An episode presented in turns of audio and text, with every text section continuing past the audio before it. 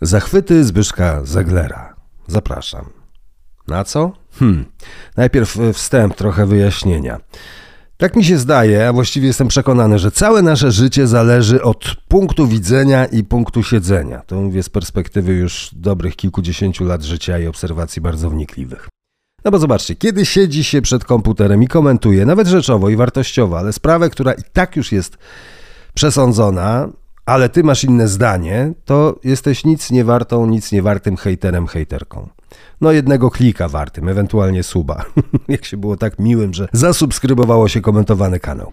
Ale raczej mało ważnym głosem w nic nie wartej zazwyczaj dyskusji. Z drugiej strony, jak nawet znacznie głupiej i bezkonstruktywnie powiesz coś na posiedzeniu Rady Nadzorczej na przykład, której jesteś członkiem, a jeszcze lepiej prezesem, rzadko kiedy pozostali powiedzą ci weź, nie opowiadaj głupot albo hejtujesz. Co to ma wspólnego z zachwytami Zbyszka Zeglera? Ten wstęp jest po to, żebyśmy wszyscy wiedzieli, że możemy powiedzieć naprawdę dużo i często mądrze, ale nikt i tak się o tym nie dowie. Możemy też, czy już bez owijaczy, ja będę mówił coś bardzo oczywistego, czasem prostego i może naiwnego, a nawet głupiego, ale po pierwsze mogę, bo to mój podcast, a po drugie okoliczności są takie, że nawet jak mi napiszecie, że to bzdury, to ja się nie obrażę, bo nie zamierzam się z zachwytów doktoryzować ani przekonywać kogokolwiek, że to jest mądrość nad mądrościami i sens życia. Chociaż z drugiej strony.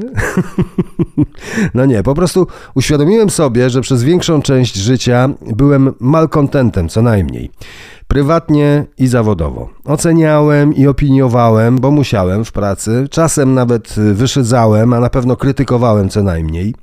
A okazało się niedawno, że potrzebowałem się pozachwycać, żeby czuć się dobrze. Kiedy moja wówczas trzyletnia córka powiedziała mi po drodze do przedszkola: Tato, Zobacz, jaki piękny patyk. Zdałem sobie wtedy sprawę, odpowiadając jej, no rzeczywiście, wygląda jak ręka kogoś bardzo chudego, że to jest naprawdę piękne. Później był ślicny kamyk, choć weźmiemy go dla mamy, fajna glutka ziemi, która się okazała niefajnym kawałkiem kupy psa i wiele innych rzeczy, ale myśl założycielska już się narodziła.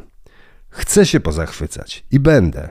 I będę się tym z wami dzielił, właśnie tutaj. Zapraszam na zachwyty Zbyszka Zeglera. Nowe odcinki co tydzień, co czwartek w porze herbatki, ale tej wcześniejszej około południa. Do usłyszenia i do zachwycenia.